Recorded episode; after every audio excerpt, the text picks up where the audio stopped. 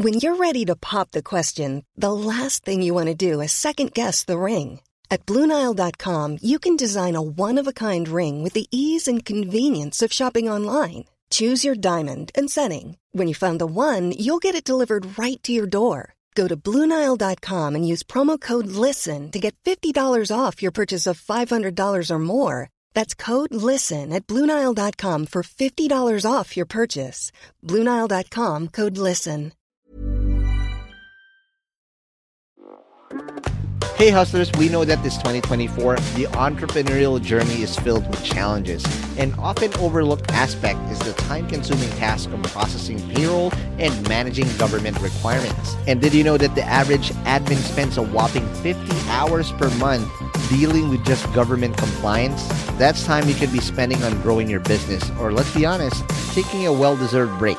But fear not, we got a game changer for you introducing Sprout Solutions and their tailored solutions for MSMEs called the Payroll Starter. With Sprout Solutions Payroll Starter, you can finally reclaim your time and get your life back on track. Say goodbye to the stress of remembering tax dates or worrying about missed payroll runs. This bundle is designed to make your life easier and your business more efficient. And here's the best part the cost starts just at 5,000 pesos per month for businesses with up to 10 employees. Yep, you heard that right. That's just 5,000 pesos per month. So why spend another minute drowning in payroll paperwork when Sprout can revolutionize the way you manage your payroll and government requirements? Take the first step towards a more efficient business today. Visit sprout.ph slash payroll starter monthly 5K. If you missed that, don't worry. We have it in the description box of this episode. So click that too. And again, big shout out to Sprout Solutions because your time is too valuable to be spent on paperwork. Reclaim it with their payroll starter. Now let's begin this episode. The Hustle Share podcast is brought to you by PDAX. PDAX is a homegrown cryptocurrency exchange that offers the best rates among local cryptocurrency exchanges. Download the PDAX app now on the Google Play Store, App Store, or Huawei App Gallery. Start trading Bitcoin, Ethereum, and other cryptocurrencies for as low as 50 pesos by signing up on podlink.co slash hustlesharepdax. Also powered by Podmetrics, the easiest way to monetize your podcast. Sign up now at podmetrics.co for free and use the code HustleShare. I was like asking them, what are you looking for? Because I will ne- never give up. And uh, with all of those information I, I put into Excel, I draw a line, I draw all those things that they need, and we started working towards those goals. Welcome to Hustle Share, the podcast that features the daily grinds of unique hustlers around the world to show not our differences, but that our hustles are very much alike. Now, here's your host, Ronster Baetiong. Welcome to this episode of the Share Podcast. We are nearing our third year anniversary. And again, we gotta go local and we gotta go uh global at the same time because today we're gonna be having one of my kababayans, technically from where my roots originate, and again, I have a bias towards homegrown founders because again, I came from that tree. And today we're gonna be having one of the most promising. If you haven't heard about the startup yet, you should be because they're going to be making a lot of noise uh, in the next coming weeks and months because of what they do. And they actually fall into the Iron Triangle. If you listen to uh, Go Be Core, Car- Carlo Delantar's episode a couple of months back, the Iron Triangle in the Philippines consists of logistics, e commerce, and fintech. And this fits right into that because, again, uh, it supports an ecosystem that's uh, going to thrive. So, without getting carried away, let's welcome the founder and CEO of Peddlr, Mr. Nel Ligo. Whoop, whoop. Welcome to the show, bye. Thank you, bye. All right. All right. Before I get carried away and start speaking Waray with you, I, I'll I'll refrain because it's only us who will be able to understand that. But again, welcome to Hustle Share, and I'm I'm, I'm happy because there's not a lot of Warays out there. I, I mean, we, you and me, and then Mr. Francis Plaza doesn't even know I'm Waray. And again, Oh, proof of the concept we were kind of conversing in Waray before we we um started pressing record. But again, before I get carried away again, I need to ask you the million dollar question. Nel, what's your hustle? Hello, hi Ron. Thank you. So basically, what we are doing is in Peddlr is we're making uh we're creating a business financial manage, management app that helps uh, micro and small businesses on the Philippines manage their operations better and at the same time earn more. So that's the nutshell of what we are doing. And it is an app, right? Or is it a web and app? Uh, so it's a technically a bookkeeping application with mm-hmm. a inventory management on its core. So what we did for Peddlr is we managed to transform the mo- the, the expensive and make it free in terms of distribution. It's a wow. POS application. So we wow. all know that most of the retail or the micro and small businesses has or has this demand on the on this kind of technology but the problem is the price there's a barrier of yeah. entry on adapting to this kind of technology so, so what we did is we cry, somehow eliminated that barrier so that mm-hmm. everyone on the micro and nano level can you know use the application and yeah. at the same time yeah so we're making the complex the, the solution's not new it's uh, it has been there for decades yeah. and the only the second barrier is like the, the, complexity per se because it's mm. hard to use you need a lot of salespeople to do the demo on how to use a pos application. But with Peddlr we managed to make that complex very very simple that we don't need to do any sales or demo with the users. So since day one after we launched we did we haven't done any demo and the users managed to figure out how to use the applications in five to ten minutes. That is amazing. And again you're right. This this problem and this solution has been around. I've seen earlier app, um, iterations of this with other groups, right? And I, am I'm I'm gonna name drop them a little bit, but but not to the extent because what I, I always hear that their problem is adaptation, especially on the grassroots level with the sari sari stores, the nanais, For or sure. the pamankins that were that are gonna use this um application because again that that's your user. But if you were able to break through that and did not require a demo you're doing an amazing job. But again before we do that we have to make you back a lap because we're gonna have to go uh to clark a little bit uh because we're gonna have to go to Catbalogan Samar. Because I want to understand how you built your hustle and how you're able uh, to again break through the barriers and whatnot because we're gonna have to ride the hustle share time machine.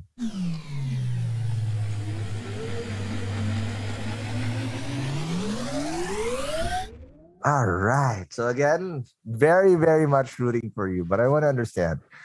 This is personal to me because my family, my mother, my grandmother, who I love uh, more than anything, came from that region. They came from northern Samar, and they always told me how difficult life was, and that, that I, I, carry that to this day.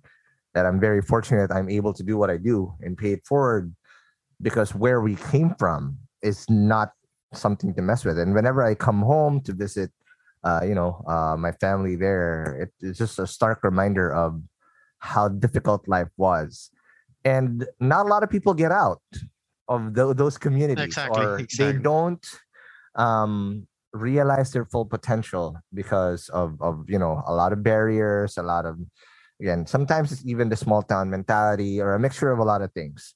But i want to understand Nel how did you start hustling and what was life back uh back when you were growing up? So i think maybe let's start when i was on like elementary days so mm. that was the the first early hassle in my life. Like I'm a I'm a very social person. I like to go out with friends, etc. and all. Then mm-hmm. on on on Catbalogan, the community is very small.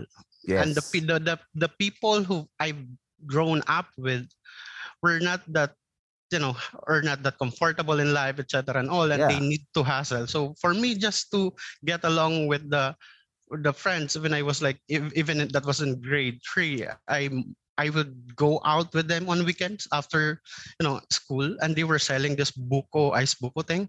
Wow. It, I'm not sure if you're you're familiar with this I one. am so- very familiar with these things. Okay. So I that- told that- that- you I am very local as local can count. so that that were it all started no so it was just for fun so that i could hang around with my friends etc and all then we will go to this very small shop on the city we'll we'll get the styrofoam and get all of this ice buko and we will Wow. and literally you pedal it around. So again, Exactly. uh, uh, uh, uh, you know, uh, uh, a premonition of what you're eventually gonna do down the road.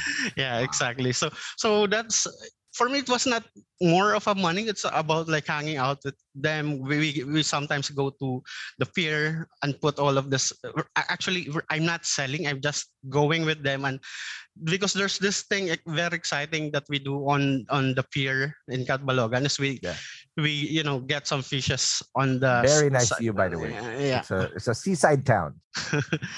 yeah so that it all started and i realized oh i can make money out of this Yeah. so i started getting all of the styros so because like it was like you buy it or technically not buying it but you get the stocks Yeah. then you sell it at two two pesos then you return the capital plus 50 cents margin to the owner so i get Correct. 50 cents so i started inviting few of my friends again i was because i i, I did a broker thing like Mhm. For two pesos they'll they'll come with us roam around the city and they'll earn 20 cents and i'll get 30 cents Wow. so that's how that's how basically it all started even like in college Mhm. so And you, where did you study college? so after graduating from Samar National School, I went to Cebu to to study Mm. fi- uh, accounting, BS accountancy. So I studied in University of San Carlos. So yeah, maybe it really depends on the circle of friends that you have Mm. because that time I have this set of people who are not comfortable in life but really doing the hassle just to survive Yeah. Uh, college no so absolutely. that's yeah so yeah one of my hassle in college was creating high flyer tutorial services Oh wow. yeah so that was all that, that was the moment that came to me that i will be doing this kind of like hassle for like the rest of my life because i enjoy i'm a process person. If i see a process i tend to to replicate all of them on my imagination and i Mm. pinpoint all the things that can be improved.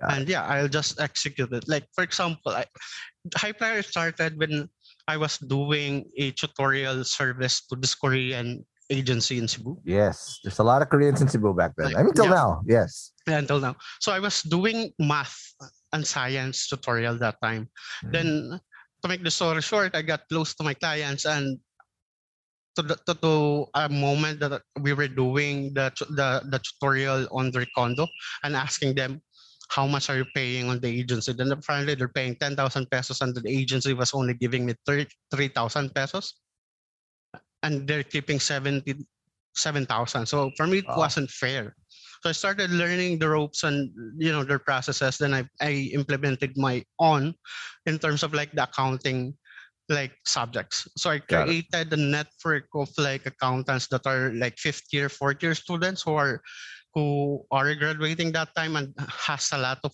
you know time because they have a few subjects and like for freshmen who are very struggling on basic accounting so i just match their time put them into the library and yeah Mhm.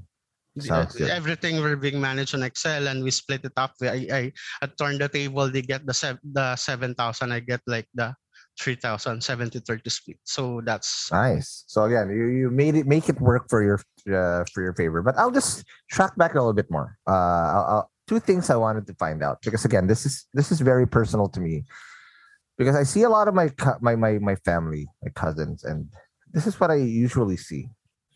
And this might be a hot take, and a lot of people might not agree with me on this.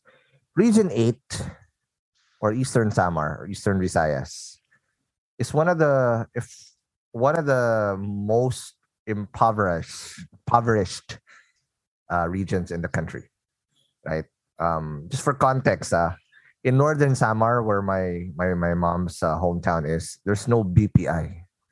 There's no branch of BPI in there. I we have to go all the way to Catbalogan or Calbayog just to go to a BPI. Yeah, for sure. It's it's it's crazy. So and it, it seems like there's no hope sometimes. And one thing I want to find out from your from your thing, because you hustled, and I see a lot of people there hustle,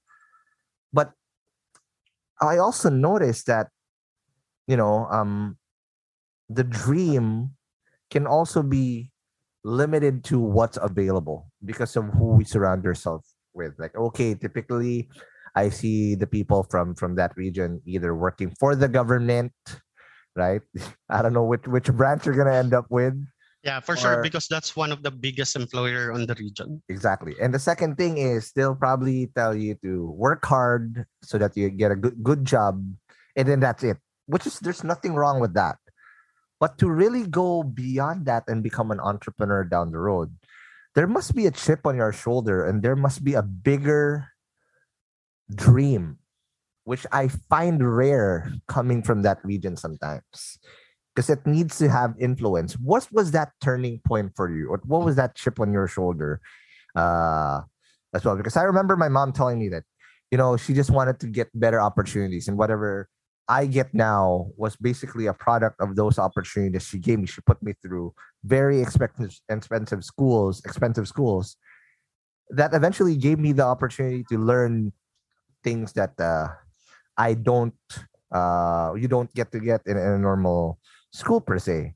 But she had to hustle hard. We were in deep debt just to get through that. But what was that like for you? How did you program and how did you see beyond what was common in in the region yep so i totally agree in terms of like employer you know choices or options there's none yeah even right now yeah the government's the biggest employer and everybody like wants to be part of the government workforce because there's no other option exactly. so like the city itself or the region itself i i usually coin uh, like term them as like a trading region mm so it's the money comes in and comes out on a daily basis they open shops you know just to trade things Correct. and this is also true true in terms of the talent mm. So it's like a trading talent as well so we have very not very good like but very competitive uh, yeah. high schools school in the region but somehow what's next that's the next questions so most of the talent the good ones after high school they go out of the region exactly either like go to Cebu, to Manila, etc. to continue their education. But for me, the route was going to Cebu. Mm-hmm. And that was like the first time the lens of like how big the Philippines was came into me. Instead of like, you know, getting to be comfortable with Catbalogan, Tacloban, and the entire region, then right. that was the moment that, oh, there are other cities. Like this is awesome. Then the, the the thing with me is like every time i go into places or into like any organization mm. there's this mindset that is wired even before i was young that yeah. i need to compete mm. so that's that's basically it like even like when i was starting in college i never settled because like there were a lot of people that were good who yeah. who like came to San Carlos to study BS accountancy. So like from day one, it's fight, it's game on. So even like after graduation, working, etc. and all, like it was like when I after after graduation, I took the board exam. I landed a job in Citibank. Then I wow. invited my friends from Cebu to work in Citibank. That this is in Manila now. Yeah, this is Manila now. So okay. that was because like in high school, one of the things that I really love doing, because in Samar National School, you have two elective in preparation for your college. Okay. So I selected accounting and IT. Mm-hmm. I really love doing IT stuff when I was high school. So my my barcadas, we created some website that time. It was HTML based, black and white screen, wow. and I love doing it. But the problem that time is like the IT opportunity in the Philippines is not that much, and the employment opportunity is not that, you know, apparent. and, Yeah, and people think you're well. a technician every single time. yeah exactly it's not apparent but they don't understand that you can build a lot of things with the Yeah. internet and the codes that you're doing but apparently it was not you know it was not good in terms of like reputation because they said you're just gonna fixing hardware etc and all. So i choose the accountancy route which the second thing that i love. Then apparently after graduating i correlated all my interests and passion of both accounting and it Mhm. then that and then i applied it when on my first job when i was in citibank. So ever since i was been building a lot of tools financial tools. So that's amazing. Now, uh, what I want to now uh, ask is this, because again, it's super impressive. I mean, everybody has a different starting point, right? Some have a handicap, like us. You know, we don't we don't come from. Uh, that's a chip on our. We've always had a chip on our shoulder because we're super competitive. Because we know from the get go that nothing's ever going to be given to us. We have to earn our way and fight our way to to get a shot, even and even when you get that shot there's still you know the system is built to not a- allow people like us to thrive right away because you know we don't where we come from the grassroots and whatnot. Exactly i want to understand. So you said that competitiveness and i've seen two types also because i've had family that go into manila and whatnot but some of them they go they wilt under pressure. They said uh they they're the ones who discriminate on themselves which is the worst because even if you- i mean people will eh, judge you ah this guy's from D, Exactly. whatever blah blah blah right? But they're the ones who do that amongst themselves and obviously the results will be not good. But for you how did you keep pushing despite those barriers? Because i remember my mother also telling me she had the same experience. She eventually worked for ayala for a very long time. That's what that's what fueled us to make ends meet at least and again expand the horizon but she always had that chip she was gritty and she said that she's gonna compete. She was gonna out hustle even those people who came from really good schools, from international whatever, but she was gonna bring it every day. I want to understand how you motivate yourself. Because until now, I'm pretty sure that still that still exists. yeah And it's still for- there it's still there Yeah, Yeah, till now. like- Same like for me. yeah so just want to share like my first few years in Manila. I, I like I was working in Citibank, and it was like yeah, all of this discrimination, even like the the way you pronounce things. Yeah. It was really hard for me, but apparently I just realized that you need to accept all of this, and it really doesn't matter all of these white noises, but you need to focus on something that you're good at. So I found a niche when I was in Citibank because they're they're from big universities. They have all of this exposure, even mentors for said like they have their parents who work in the corporate etc and for you to outshine uh, outshine all of these things you need to find your niche and my niche was i'm good at creating tools because i'm an it guy i'm an accounting guy and i can mix all of those skill sets. And the first tool i built was an excel html visual basic coded that automated the three day process manual processing into five minutes excel file. Just a one button click and nobody was doing it so i found the niche and you know medyo hambog pa nga ako dati nun eh. Like kasi like like yeah, yeah I, I, I- I'm being honest because like every time you show that project or if you created a new project everybody who was doing it manually for decades will just you know grow their eyes bigger. Wow what did you do? Yeah. so those things. And yeah and i think i dominated that space for quite some time before i, I was i transferred to P&G Mm. naalala ko pa before when i on my first day in P&G i was like very very you know ha- parang feel na feel mo yung sarili mo hambog na hambog ka like hey i'm the best guy from the other company Yeah. and then apparently when you when i joined P&G i saw all of this board top notcher guys Mm. different level game intimidating different level game very intelligent people Yeah. people who are good in execution and they have the same profile as mine they have all of this awesome project that's been distributed globally and regionally so i need to start from zero and you know outwork and outpace them How how did you do that, and how did you motivate yourself to keep going? So it's just a matter, maybe on my end, it's just I don't really want to accept to defeat. No, it's more of like okay, if they're working eight hours or nine hours, I need to push like three, 13 or like 12 hours per day. Wow, If they're sleeping, I need to work. wow. So those things. So un- until everything just level up. and and that's true and that's why sometimes i really find it weird because this this narrative this story is is is very you know I, I see some kids now going into the workforce and they have this anti-hustle movement it's like what the actual fuck does that even mean right and then they they say that yeah um i'm okay i don't need money i've heard of that before i'm okay that i'll be happy without money i mean I respect that. There's nothing wrong with that if that's a goal. But man, we come from the hardest of hard. And the only chip in our shoulder is our dream, right? And you come in and you know, some people will lollygag, some people will petix their way, and they just because they, they some people will feel entitled just because they come from this thing. And this is very much true even in the startup community. You will have imposter syndrome every single time the only reason I'm I'm able to kind of kind of you know fit in is because I learned how to talk this way, right?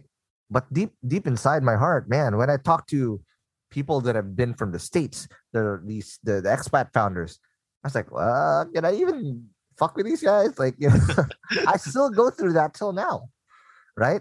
But the one thing that I also do is very similar to you. I'm gonna freaking out hustle. I'm gonna earn it because nobody's gonna give Exactly. shit, right? Nobody will gonna give it to you. Correct. You need to work. and that's the thing that we want to go, especially if you're a Filipino founder, you come from the same background that Nel and I have gone through. The only way out and the only way you're gonna give yourself a chance is by out hustling everyone and also yourself. Because sometimes it's actually just your competition that you have to go through. Now, before we take our first break, you went to P&G. And then eventually you're gonna go to the competitor in Unilever. yeah, there's a very interesting story behind yes. Um. Before we talk about that, uh, I want to understand. You you you do this.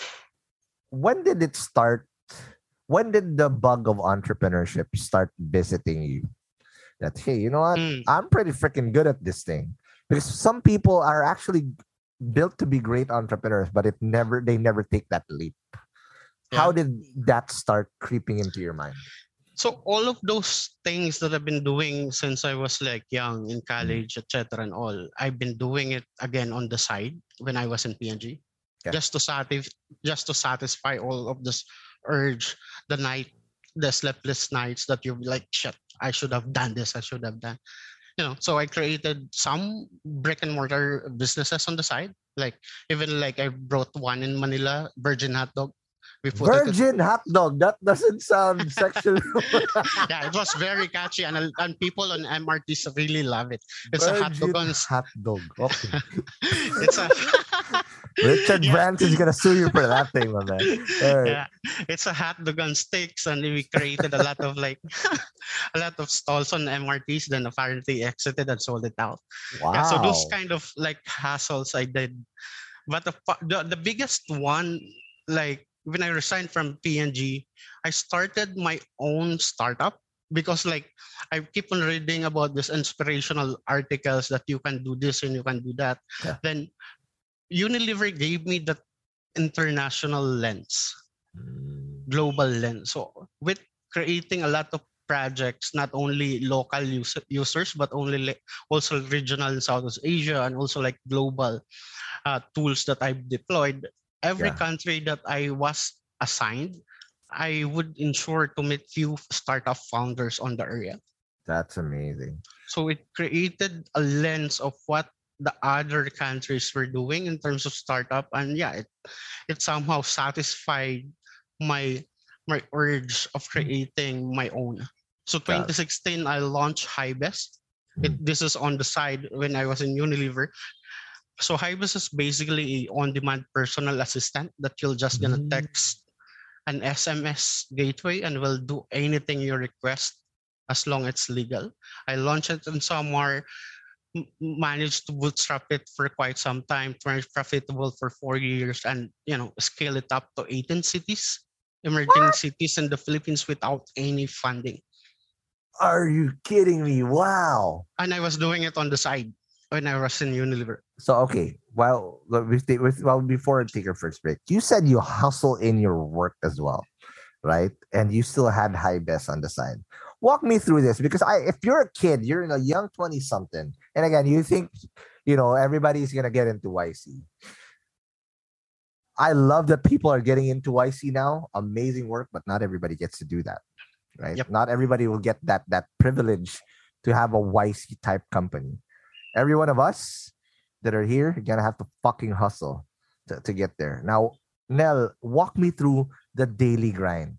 Back when you were doing this, how many hours of work do you did you put in? And I'm pretty sure you were in I, your 20s. Actually, on on my side, I don't I really don't count how many hours I work. I count how many hours I sleep. Okay. Three, how many? Three, three, to, three to four hours per day. Seven days a week. Yep. Wow. Yep. That is fucking because crazy. I I totally understand that you know so, some people has this like notion that you need I, I need to do business i need to do startup because so that i can control my time i be my mm-hmm. own boss but basically it doesn't you know translate to that yeah. you don't have time if you have a startup especially on like the early days because there's no holidays there's no weekends yeah. there's no family outing for sure and you a lot of sacrifice and that's what it what it takes because again again, everybody's given the same finite amount of time every day, 24 hours. But it's what you do and the choices that you make to do with it. And, and the earlier you sacrifice, eventually you're gonna reap the benefits of that. And I believe that what you put in eventually is what you're gonna get out. But if exactly. you're if you want to cash out early, like oh let's hang out with my friends, I need to make hang exactly. out, blah blah blah blah. Then don't expect a lot of things because luck is never gonna find your way because luck, you know, goes to those people that hustle. Exactly. Right. The algorithm is very binary now. It's mm-hmm. what input equals output. How many times of work you put, the the output will translate based on all the effort that you have given into the business. So I totally, as what the saying goes, or what the saying says, like the dream is free, but the hassle is sold differently. Everybody can dream. Absolutely. All right, let's take our first break and then we come back. Let's talk about your hustle and Unilever and again how you were able to do a get a global perspective and what happened with Hi-Best eventually. We'll talk about yeah. that more after the break. Hey, it's Danny Pellegrino from Everything Iconic. Ready to upgrade your style game without blowing your budget? Check out Quince. They've got all the good stuff, shirts and polos, activewear and fine leather goods, all at 50 to 80% less than other high-end brands. And the best part? They're all about safe, ethical, and responsible manufacturing. Get that luxury vibe without the luxury price tag. Hit up quince.com slash upgrade for free shipping and 365 day returns on your next order. That's quince.com slash upgrade. Many of us have those stubborn pounds that seem impossible to lose, no matter how good we eat or how hard we work out. My solution is PlushCare PlushCare is a leading telehealth provider with doctors who are there for you day and night to partner with you in your weight loss journey. They can prescribe FDA-approved weight loss medications like Wegovy and Zepbound for those who qualify. Plus, they accept most insurance plans. To get started, visit plushcare.com slash weight loss. That's plushcare.com slash weight loss. Hey guys, I have a very, very exciting opportunity I want to share with you guys. If you're a B2B startup founder, listen up. Your ticket to growth is here. Introducing Impact 24, the Philippines' largest B2B SaaS challenge. Calling all startups in their pre launch, pre seed, or seed stages, this is your chance to accelerate your growth. Submit your pitch to Impact 24 and get ready for a 10 week intensive program to elevate your solution. What's in it for you? How about up to 500,000 pesos in MVP project support, exclusive credits from industry partners, personalized mentoring, and a shot to pitch at SaaSCon PH, the country's biggest SaaS conference this April. But yo, you gotta hurry up because submissions close on January 26, 2024 already. Don't miss out on this opportunity to take your startup to new heights. Apply now at saschallenge.ph. That's saschallenge.ph. And good luck, and see you guys in Impact 24. And we're back in the break. We are still with Nel Ligo, who then told us how he hustled. I, I love the story because, again, chip in our shoulder, grassroots, and now look at you, right? Um, but this is just we're just getting started. Because again, you you left P&G and you went to Unilever. That is a direct competition, and typically there are uh, on your employment contracts there are things that will prevent you to do that. But you said you there's an interesting story of how you went from P&G to Unilever. Walk us through how that worked. Yeah, so basically there's there was no plan of like leaving P&G because P&G is the best uh, one of the best employer in the you know in the Philippines. I love the company. They train people so much and you know like before ka lumabas hinog na hinog ka na. So yun yung term. So I really love the company. I have nothing bad to say about it. But there was just this one opportunity that came in like 2015. Unilever was building a rockstar uh, starters that would create their first shared service company in Manila. And this is coincided with the project of transforming the Paco office going to BGC. Wow. So that's how big the project is. And like it the, the, the thing that marked with me when I spoke to Maria Sharenko, the director that that I, I've been talking about the project is like, hey Nel, if you come and join the project, you'll be able to, you know, unlock 550 employment for the Philippines. Wow. And with that, I was sold out. I we didn't even discuss the salaries, etc. and all. And yeah, I, I, it was a top line. I know this is what I'll be doing, and I'm interested of like uh, helping you know transforming this like project and creating this a lot of like employment opportunity for the philippines because that's one of my motivation also on the side if every time i do businesses this is one of the things that i highly consider and Amazing. yeah and this is still true until now even like creating high best creating better i would bring the company to Catbalogan or to Samar just to get that first em- private employer on the region Mm. and give opportunities to the young talents that were not given opportunities because there's no other options. Exactly. Uh, other than to work for the government. Yep, exactly. Yeah, and and that was the motivation. I got excited. I talked to to my to one of my bosses and my mentors, and yeah, they know they can't stop me because they know that's what I really want to do. And yeah, it's not competitor per se because we are just building. There's no financial, mm-hmm. you know, knowledge on that. It's it's based project management, recruiting all of those people. And the project was very interesting because like we were trying to migrate all of the accounting and finance and IT jobs from Southeast Asia going to Manila. Just just imagine like there are 50 for example there are 50 accountants and finance people sitting in Indonesia and we Right. were trying to transfer all of this in that in Manila with a lim- like not equal apple to apple FT account or like Yeah. 50 to 50 but more on like 50 to 15 plus tool automation That's crazy. so that that's how it works What what's the exact product that you guys built? And yeah, that any type of digital transformation in any company, especially as big as P&G, is never easy. It's easy to throw the word around, but executing that whole thing is very startup like. And good Yep. luck trying to break barriers of bureaucracy and old Exactly. habits that don't die. You know exactly how you're able. How were you able to then restructure that and take it there? And second thing is, how were you able to then unlock the 500 uh, employment opportunities that, that was that was Yeah. discussed with you?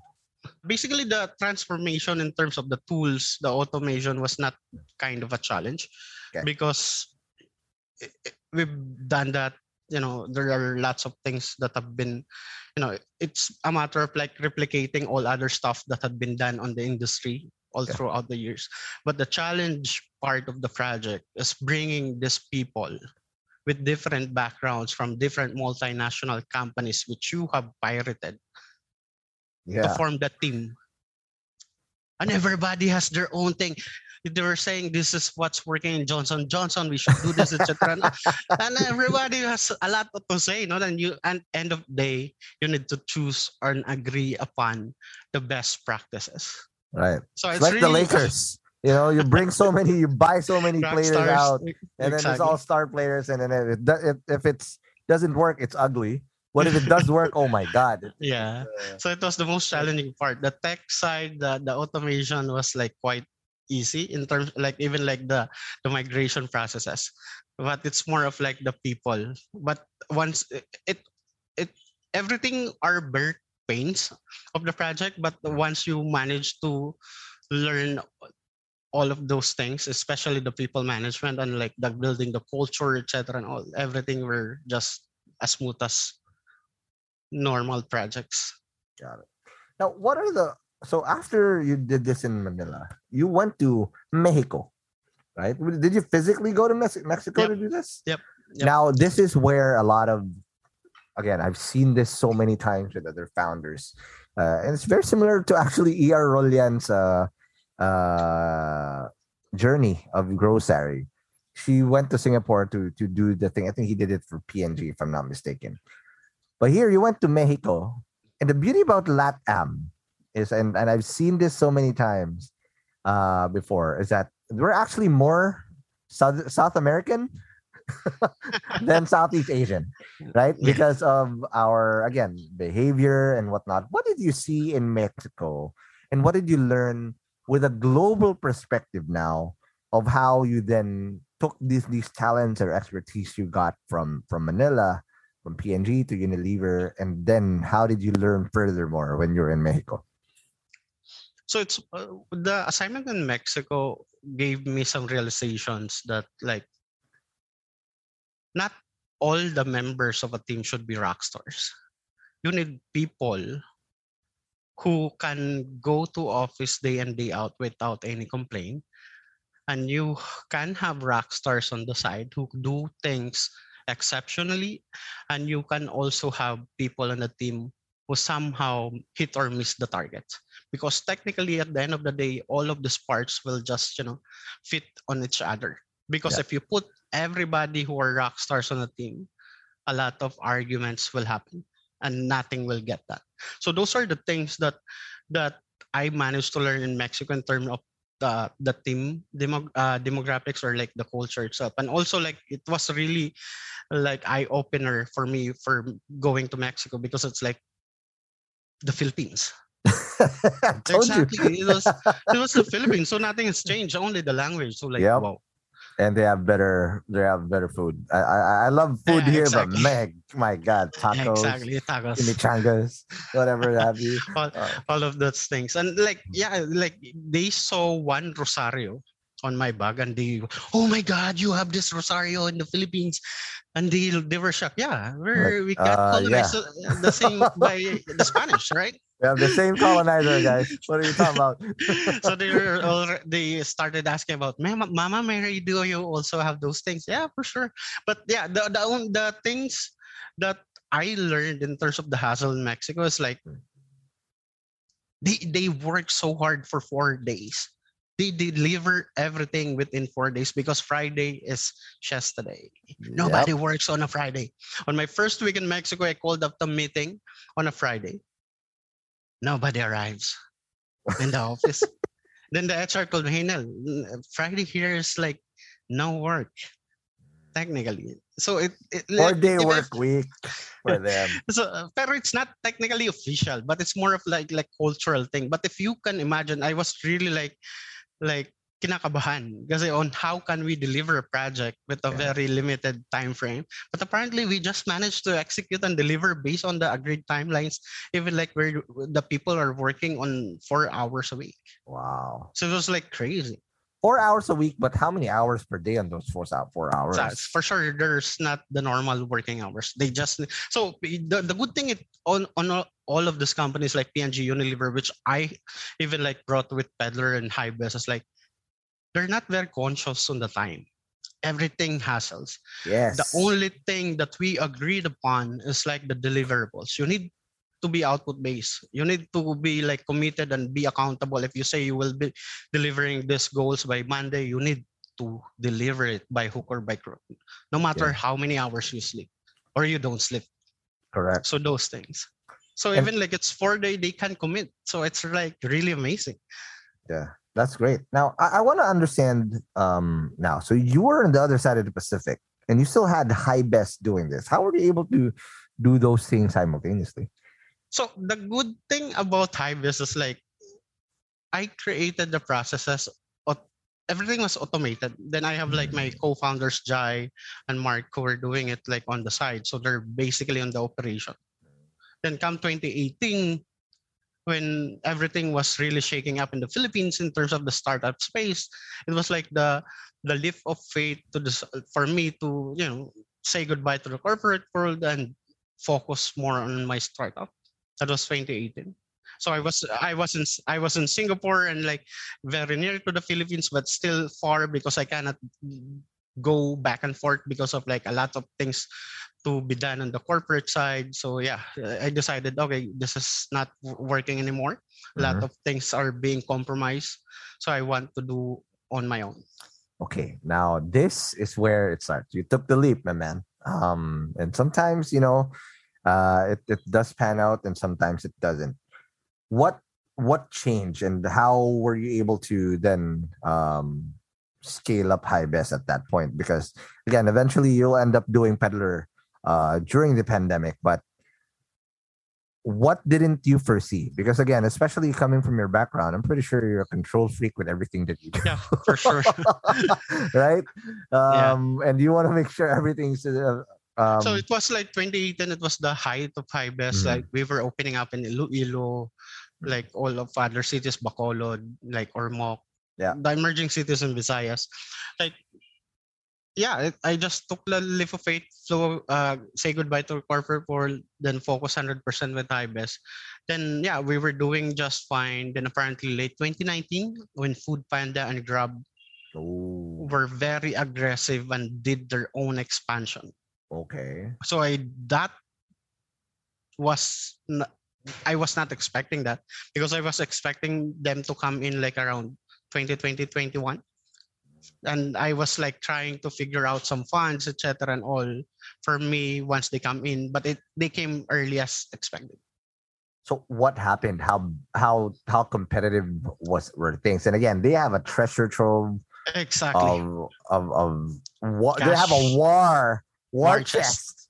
yeah exactly to- so to so you. so it was really like crazy because we were the winner. So kung kung kung sa palarong pambansa pa, we were one of the number one Yeah. player on the country, especially in Visayas and, Min- and Mindanao yeah. part. Yeah. Mm. So we were like, we have kicked out all the local players in Iloilo, Ormoc, etc. and all. And we were number one back then. But apparently when they came, they came with all the money that they have. Mm. I- they were spending crazy like it didn't even make sense to me on a financial perspective because i don't really know what they were doing they were paying two times the riders that we have Yeah, all of those businesses they wanted to eat market share even at a loss. That's what they were trying to do. even the partnerships that we have created for very long time with these micro and small businesses they took off. it they even incentivize that which we cannot even you know be Mm. at par in terms of offering with the small business uh with the partnerships you know so those Mhm. are the things then apparently six they were giving free delivery for six months 80 90 percent discount on food Oh cash god. back on groceries so it really didn't make sense for us anymore then to cut the losses and not to bleed no more like we cut it we throw the white towel after eight months of bleed, bleeding because we don't have funding everything was Bootstrap. based on top line revenue that translated into a cash flow that we reinvest on the company.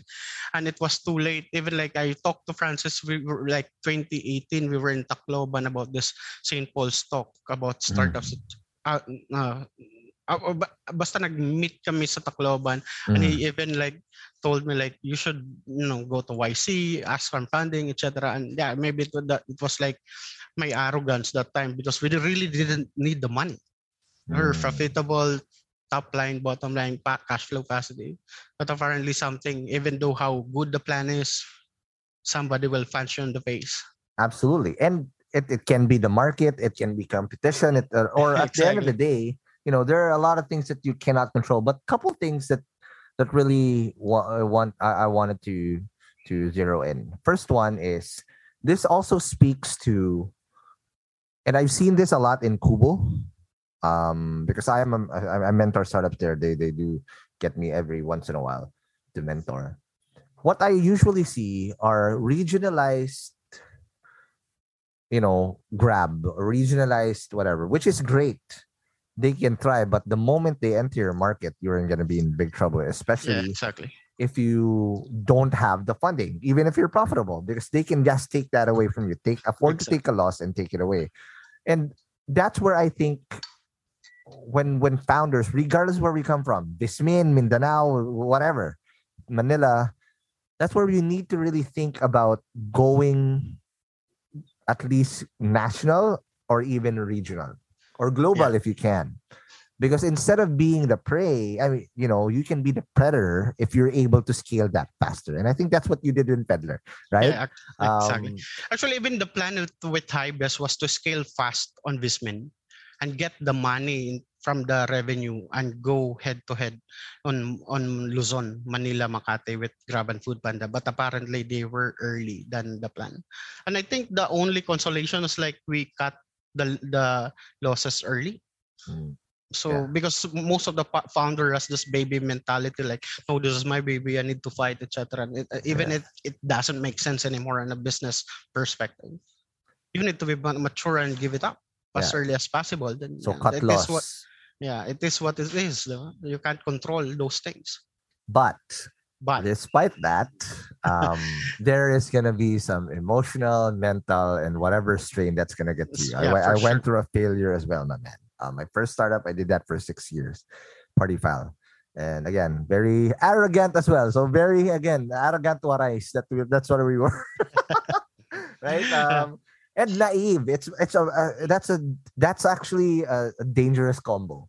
When you're naive and you're, ar- you're you're just stubborn i'm not really arrogant. It's stubborn that i'll keep doing one thing without without foreseeing things. It is a recipe for disaster and when that crashed man it crushed me. Because again at the end of the day it's my fault. How did you cope with that? Because it's never easy to go through that. That's well, it was really painful on the beginning, especially like when they were coming, then uh, like, having these calls, like a lot of riders has transferred to them, etc. And all. Then some of the merchants were tied up on a contract of exclusivity. So Mm. everything that you build from the beginning, all of those like effort, the sleepless nights are uh, slowly going away. It was really, really painful. Like, but hey, you just need to be strong. There are other things to be done, and you know, just be smart. My maybe my because like for me, I have the scope mechanism on my end. Everything there's doubt, I just work Mm. so that I could, you know, stay away from negative thoughts. So when when Hy- uh, when Hybris was having all of those things, I was trying to internalize if what would be the pivot opportunities. Yeah. pivot to have the same company or pivot to take all the experience, the assets, etc. of the company and go somewhere else that you will dominate. Because like let's all agree this tech scene in the Philippines is winner takes all. Mm, i would have to disagree On on, on some s- spaces. on some but it's On not some zero space. sum there's uh, in other in other industries there's probably room for two to three or four uh players and they uh, it all win but um yeah in like But but in terms of very similar like Ah, offerings, yeah. it will be like winner take Ah, all. yeah, like, like on my case, it was like high best. There's no room for three. Even like they're killing each other, food panda and grab in the food delivery space. it's zero And sum there Yeah, and Mhm. at the end of the tunnel, only one will stand along the way. and that's why you need to identify blue oceans because if you're going to go to a blue, red ocean then yeah it's zero sum and you need to be prepared to go to war but if it's a blue ocean you, you carve out your own niche and you become a really good first mover that you leave everybody in the dust. There's nobody that can catch up, right? Yep, exactly. And the the, the consolation with Hybis is like the all the insights, all the feedback, all of those learnings working side by side with the micro and, and small businesses from mm. different cities and provinces in the region was with me. Nobody can take it. So you had the relationship already. Yep. So I saw on their daily basis of activity what they do, what are the manual things, and there's a lot of opportunities to be automated on that space.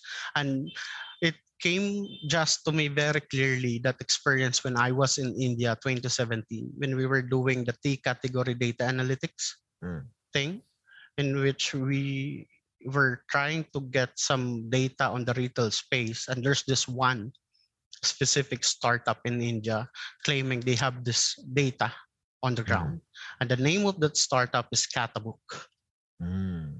Khatabook is the OG of all of this bookkeeping application Got it. so that's what the inspiration about Peddlr but we might we somehow you know transformed it to fit the local requirement in the philippines. Instead of the Mm. ledger we created or solved the number one problem on the ground which is inventory management and we coupled it out with like so Peddlr is a pos application with a very strong inventory management and it is connected to different ledgers. Cash ledger to manage your cash flow in and out you can see it at the end of the day no more manual tallying etc and all. Then you have this credit ledger in which sinasabi nga ng mga sari-sari store magandang listahan ng utang you just you just write all of those customers who, who Ah, owns the wow. business and you just press one button remind the customer Ped- peddler will just gonna send some uh, some sms reminder to the customer hey hey ron Hoy, you have.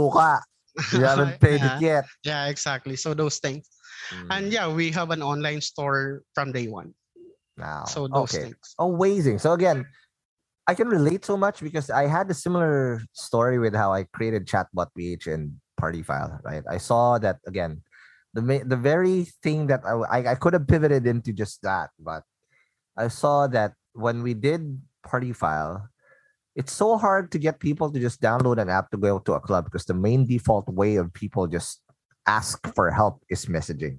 Just so happens that you were already dying as well. So it, it's similar in a way, and I, I like what you did there. But a couple of things I'm very curious of.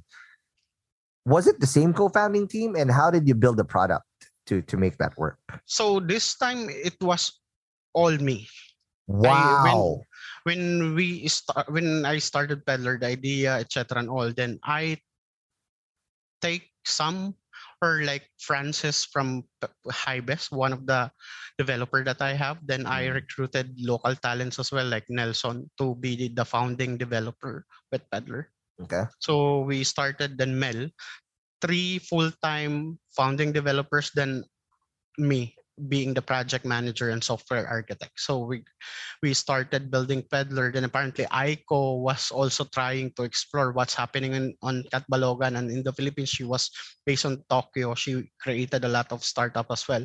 Mm, And we've been working since we were high school or college brick and mortar in the province. And yeah it was really the right timing because that time i was looking for an operations person who is very detailed while i'm doing the product on the side. So all of us Aiko me francis mel and nelson created Peddlr from the scratch.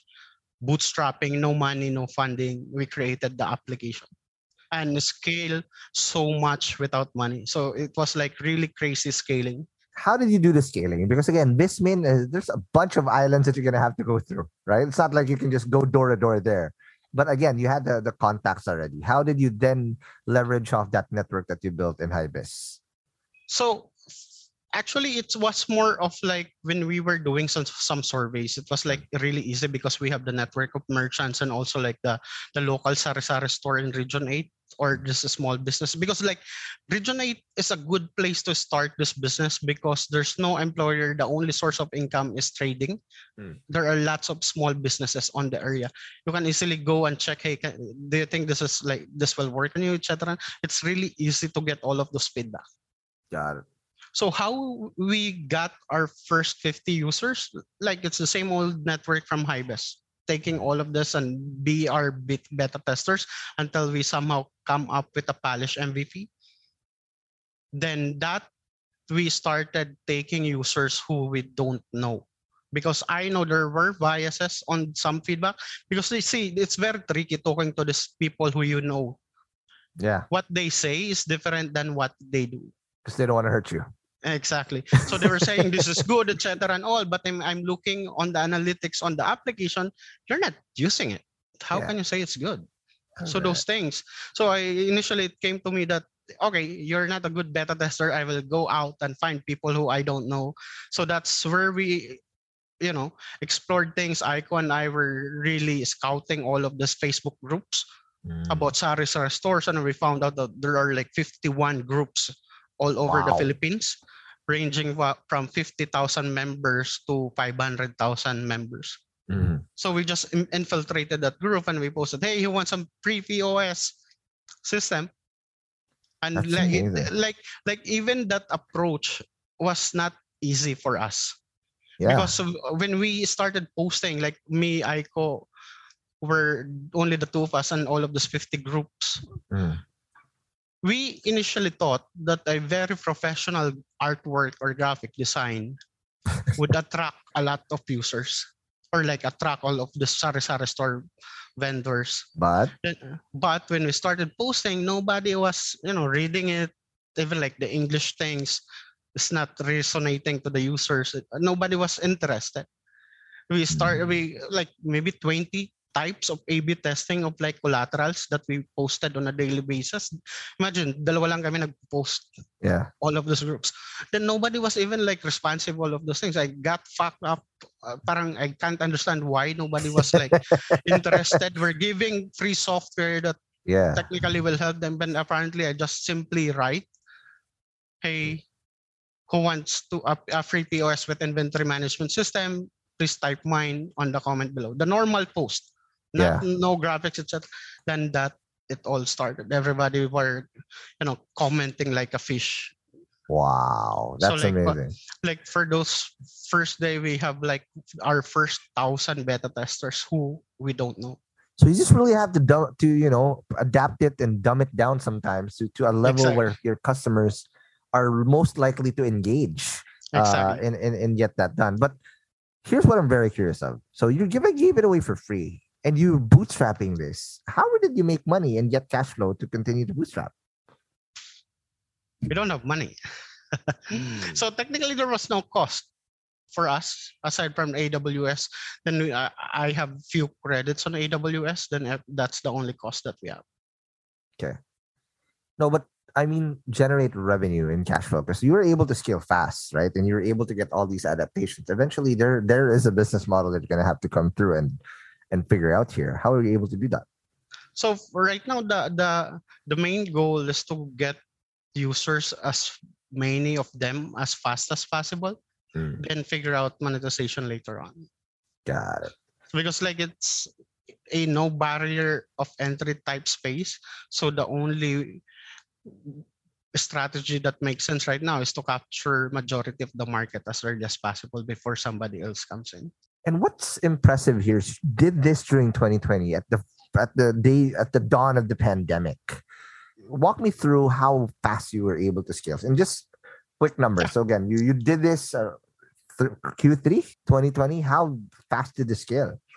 q3 2020 around september was the idea it was where it all started then i started talking to francis to mel to nelson then we all agreed on the on the product we create i created the ui with an end-to-end product design and new user experience so technically it's done on in terms of design and ui ux then apparently after around November 2020, December, we created two weeks. We built the MVP. We launched it to 50 users. Mhm. Then after that, we got some feedback iteration, and I think the iteration cycle that we had that time was around seven days. Mm. Wow. So yeah, so we keep on building the application until we finally completed all the basic functionalities. Then July 2021, we launched the application to the public with a beta testers of 5,000 user base. So that was the only like it was so basic, but apparently it keeps on growing. Everything were organic. Mm-hmm. Then we close out for six months, 2021, end of December, with around 250,000 downloads. That is amazing. Now, here's the thing. Last question before we take our last break. Based on supply chain management that I've seen, right? Brands are always blind at the last mile. Right. And with this POS, technically, you're not just accumulating again who owes who what, but you also have an inventory management that allows brands the ability, if they want to access that data, Exactly. how much uh, supply they have left all the way to the last mile, which they're blind because they typically spend a gazillion bucks and Exactly. wait long times just to get type of the, the type of data. Is that the business model you're trying to get here? So to? it was one of the intentions because Mm. like if, when I was in F, the FMCG uh, space, like this is one of the frustration. There's no data on the ground. There's no Yeah. retail data that would bridge all the brands Mm. on the retail space. And with the POS with Peddlr, we we kind of have all of those data sets to make some meaning, meaningful analytics that somehow would you know if it would be meaningful for the brands we can you know look at it later Mm. on so in terms of like business model there would be some revenue out or streams that will be coming out q1 this year but it's more of not revenue stream or business model that will not create churn but rather attract more users on the platform some of those will be like through digital products Mm. on top of the POS. So the P- POS will be like forever free. It will be like help them doing this accounting, bookkeeping, and vendor management, etc. and all. But what we will be having is like automate. We will automate the prepaid load Mm. into the POS the same on how 7-Eleven are doing it. So they will earn some of because like what we've seen on the data sets is like the number one product in terms of peso value that are being recorded on the POS right now is prepaid load. This is on Of peso course. value. Yeah. This is on peso value. So totally makes sense because like they're doing selling the the load through analog phones, three phones, different telcos, those things. And they go to Peddler to record all of those transactions because they want to check at the end of the day how much wallet for each network they have. So technically, it all boils down to the inventory management aspect of it. So it totally makes sense for us to automate the selling and the accounting side end to end. So that's one. And also we will we already like have some good contracts with Bayad like to execute the bills payment as well for them to have another revenue stream as well. And yeah, I we got the license to distribute Mobile Legend Diamond on the platform as well. So Ah, nice. so, as so imagine like a lot of Mobile Legend players in the Philippines, and some of, only them can access the credit card route to purchase all of this diamond. So there's a lot of potential doing it offline through Sari Sari stores. So those type of products and that we will be pursuing later on. But for sure, those are not the main intent of what of the business model. So hmm. there are other things that I cannot discuss, but it will be hmm. big for Peddlr in All terms right. of monetization. Okay, now let's take our last break, and when we come back, let's now talk about how you were able to then push this forward and now break your cycle of bootstrapping because eventually you're going to get funding eventually uh, as well. We'll talk about that more after the break. Hey hustlers, it's time to talk business once again, and we're excited to share a bit more info about our sponsor, Sprout Solutions. And again, just like what I said at the start of the episode, you should check out Sprout's Payroll Starter as you grow your own startup. Because this bundle that they have is literally what you need to take your startup to the next level as you grow your employees. And this bundle is your key to freedom, including payroll outsourcing to experts, a subscription to timekeeping and attendance software, and government compliance services. Sprout's Payroll Starter has you covered for payroll, BIR, SSS, and taxes. All the stuff that no founder loves to do. So let Sprout handle the busy work and say goodbye to lines and tax payment stress. All this for as low as 5,000 pesos. Again, that's just 5,000 pesos all in for your payroll and HR needs. So visit sprout.eh payroll-starter-monthly-5k or again, just click the link in the description box of this episode to elevate your business management game. And again, big thank you to Sprout Solutions, liberating your time for what truly matters. Hey hustlers, wish there was an easy way to open a bank account and grow your money without the hassle of lengthy application process and income documents? Well, I got good news because today's sponsor, Uno Digital Bank, is here to help you achieve your financial goals. You can easily open an account with the Uno app in just five minutes and one valid ID. And as one of the six digital banks licensed by the Banco Central ng Pilipinas, the company is committed to providing customers with simpler, better, and more accessible banking. Last year, Uno Bank was recognized by the Asia Banking and Finance Awards and bagged the title Open Banking Initiative of the Year due to the success of its partnership with GCash, one of the Philippines' leading mobile wallet platforms. And with the Uno mobile app, you can access an hashtag Uno Ready savings account and enjoy daily interest crediting. With their hashtag Uno Earn or hashtag Uno Boost time deposit accounts, you can enjoy a high interest rate of up to 6.5% per annum. Enjoy monthly payouts with hashtag Uno Earn and flexible tenors with hashtag Uno Boost. Other app features include pay bills, the Uno Virtual Debit MasterCard, life insurance, scan and pay with QRPH, and phones. And the one thing that I really love about Uno Digital Bank is they're open to collaborate with a lot of Filipino startups. I've had a chance to see the partnerships that they've had lined up with the startups that they have, and it's truly exciting to see how a digital bank like Uno can enable startups to unlock the power of fintech through digital banking. So if you're ready to elevate your banking experience, download the Uno mobile app today from the Google Play Store or App Store. Or if you want to collaborate with them, I'll be happy to give you an intro. Just shoot us an email at hello at hustleshare.com.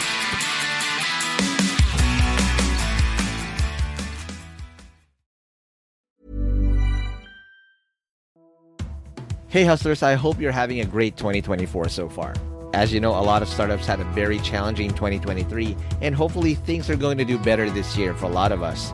Not just because it's the year of the dragon, but also because our sponsor Dragon Pay is here to help your startups process payments in the most efficient way. Established in 2010, Dragon Pay empowers businesses of all sizes to accept and disburse payments through secure and convenient channels, giving your customers the flexibility to choose the payment method that suits them best.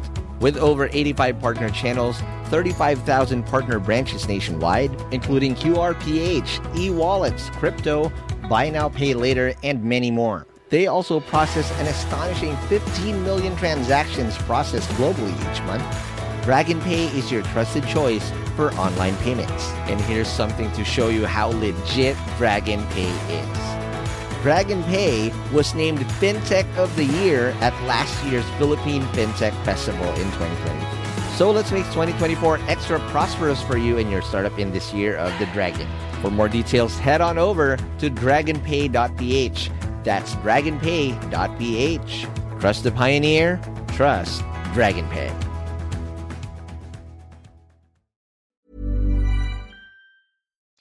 And we're back in the break. We are still with Nel Ligo, who then told us how he was able to bootstrap, get so much traction, and again, uh, do this so fast in the middle of a pandemic.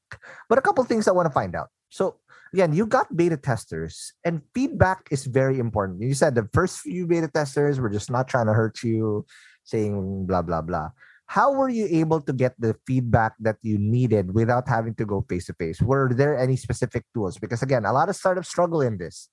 They drink their own Kool Aid, believing that oh, I have a great product, and then you go to market, it never scales, or you know the churn is crazy.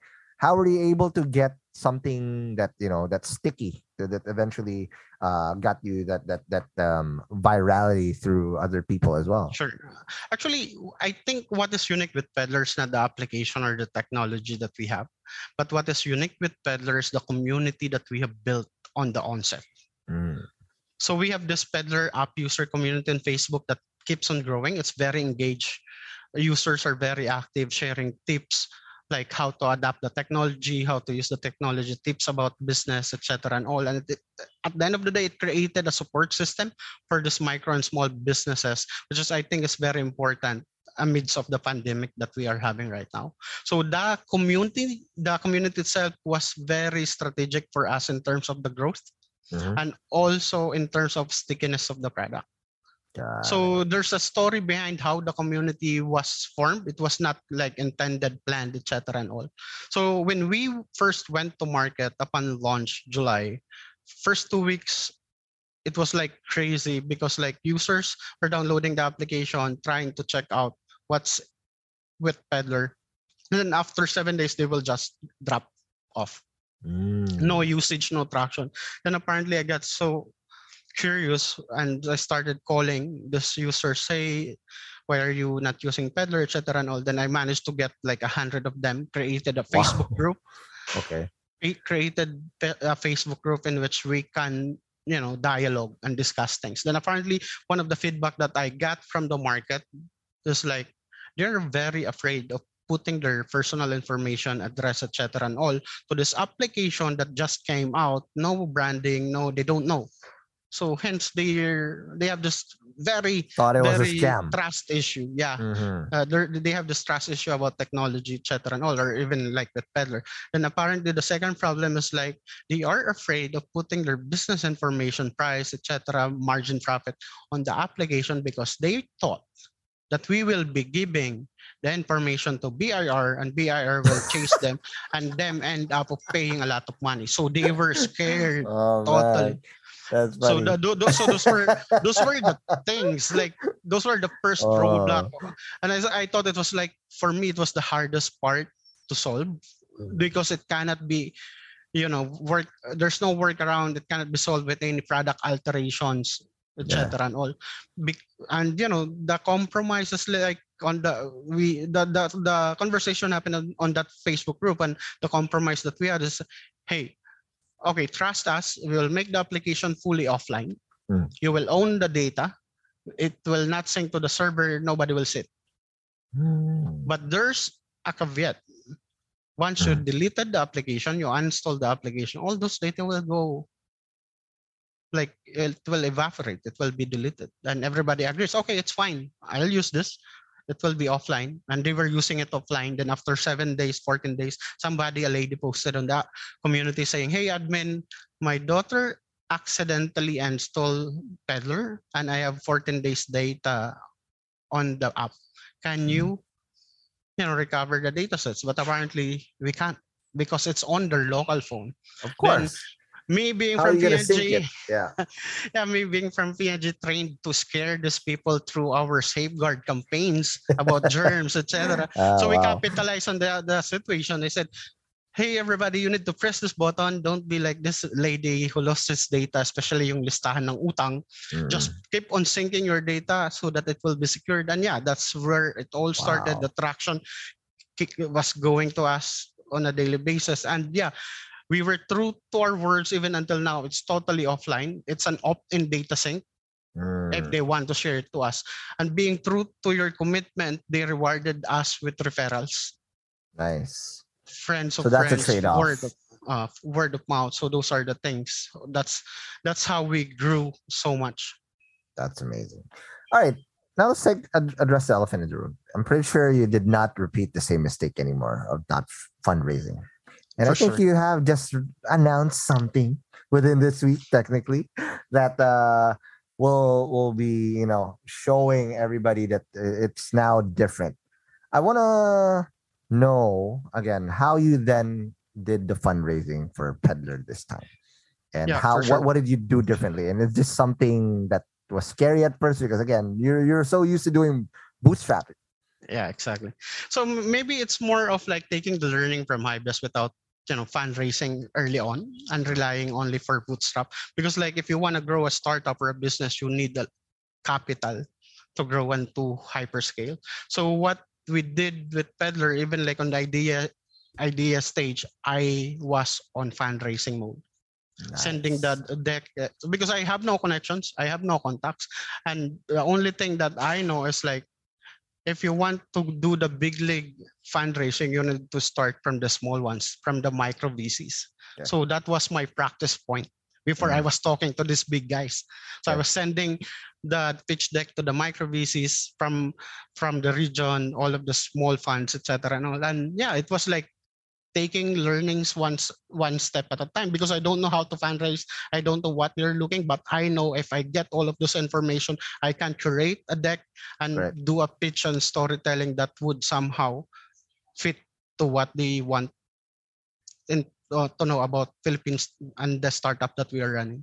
Who who did you first get uh, to to invest? If you because again trial and error, similar to how you do product, but how were you able to get your first check and who are they from? So the first check came from this angel network of Francis Plaza. Three three So five. all- three three five NAB. So it's more of like they have all of this angel network from YC founders Mm. who are in the Philippines. Like, and this it was really like amazing because like, do you know Aaron Kermer? He was the OG of the Hibis model Mm, wow. about ma- about magic, and he put Magic, like- yes.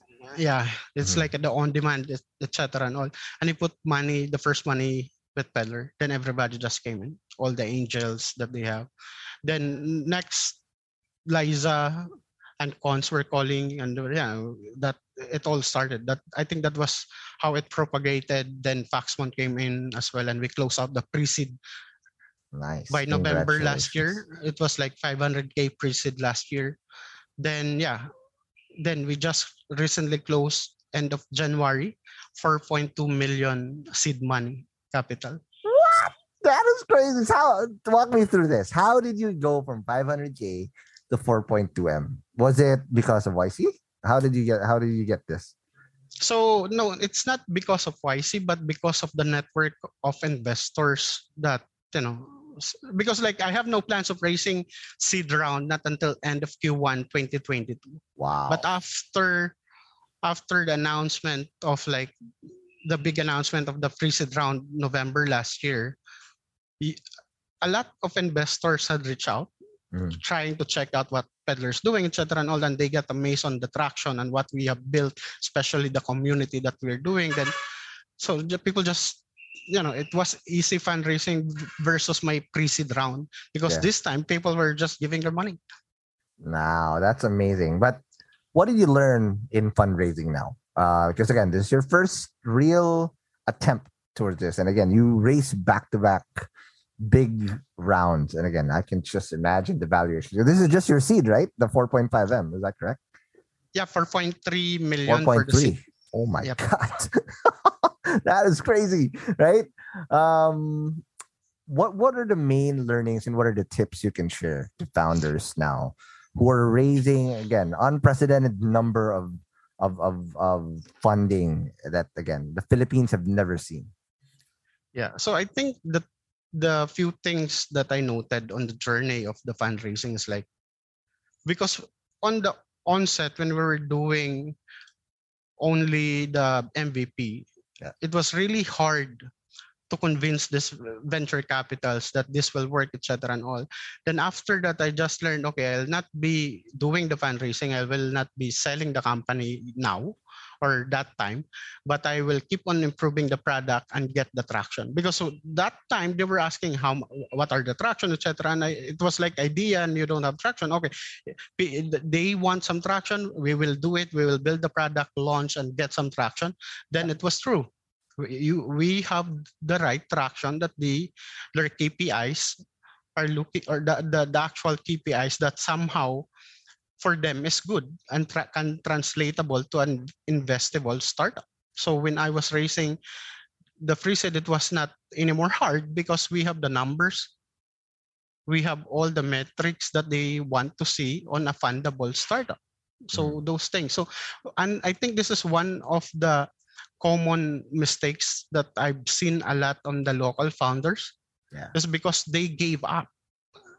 Because a lot of people will turn down your fundraising. Yep. But at the end of the day, you need to understand what they are looking for. Because like every turn down that I have when we were doing pre the previous pre-seed uh, fundraise, I before the end call uh, uh, the calls end i i was like asking them what are you looking for because i will ne- never give up and with all of those information i i put into excel i draw a line i draw all those things that they need and we started working towards those goals.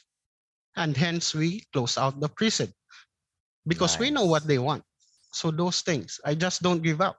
And this is what all the founders should have or should know and learn on, on the fundraising side because there are a lot of things that you need to speak ta- good english etc and all but it really doesn't matter Yep.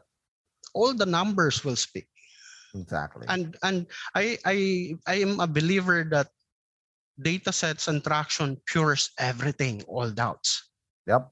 Just like sales cure all. yeah There exactly you go. Um, and, and and that's true because imagine if you are growing a startup and you're doing fundraising.